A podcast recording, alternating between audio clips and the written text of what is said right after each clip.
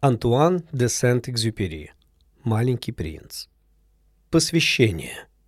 Прошу детей простить меня за то, что я посвятил эту книжку взрослому.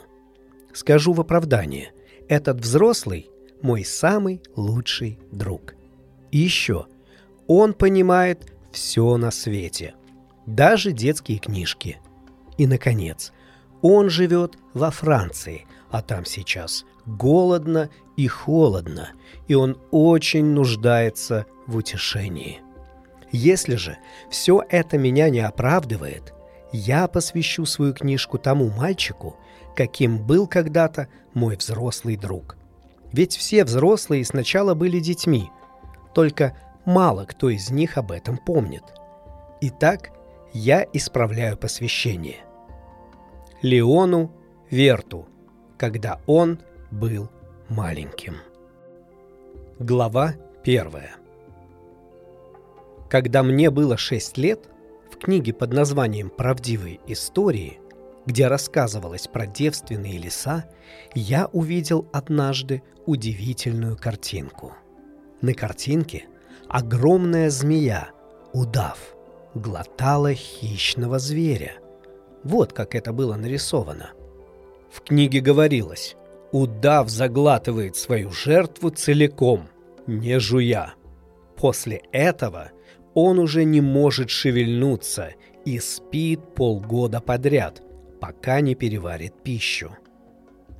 Я много раздумывал о полной приключений жизни джунглей и тоже нарисовал цветным карандашом свою первую картинку. Это был мой рисунок номер один. Вот что я нарисовал. Я показал мое творение взрослым и спросил, не страшно ли им – «Разве шляпа страшная?» — возразили мне. А это была совсем не шляпа. Это был удав, который проглотил слона. Тогда я нарисовал удава изнутри, чтобы взрослым было понятнее. Им ведь всегда нужно все объяснять. Вот мой рисунок номер два. Взрослые посоветовали мне не рисовать змей ни снаружи, ни изнутри, а побольше интересоваться географией, историей, арифметикой и правописанием. Вот как случилось, что с шести лет я отказался от блестящей карьеры художника. Потерпев неудачу с рисунками номер один и номер два, я утратил веру в себя. Взрослые никогда ничего не понимают сами – а для детей очень утомительно без конца им все объяснять и растолковывать. Итак, мне пришлось выбирать другую профессию.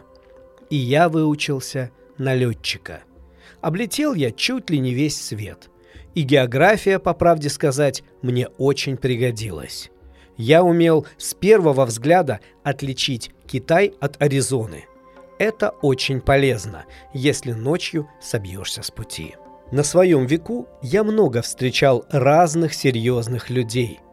Я долго жил среди взрослых. Я видел их совсем близко. И от этого, признаться, не стал думать о них лучше. Когда я встречал взрослого, который казался мне разумней и понятливей других, я показывал ему свой рисунок номер один – я его сохранил и всегда носил с собой. Я хотел знать, вправду ли этот человек что-то понимает. Но все они отвечали мне «Это шляпа». И я уже не говорил с ними ни об удавах, ни о джунглях, ни о звездах. Я применялся к их понятиям, я говорил с ними об игре в бридж и гольф, о политике и о галстуках. И взрослые были очень довольны, что познакомились с таким здравомыслящим человеком.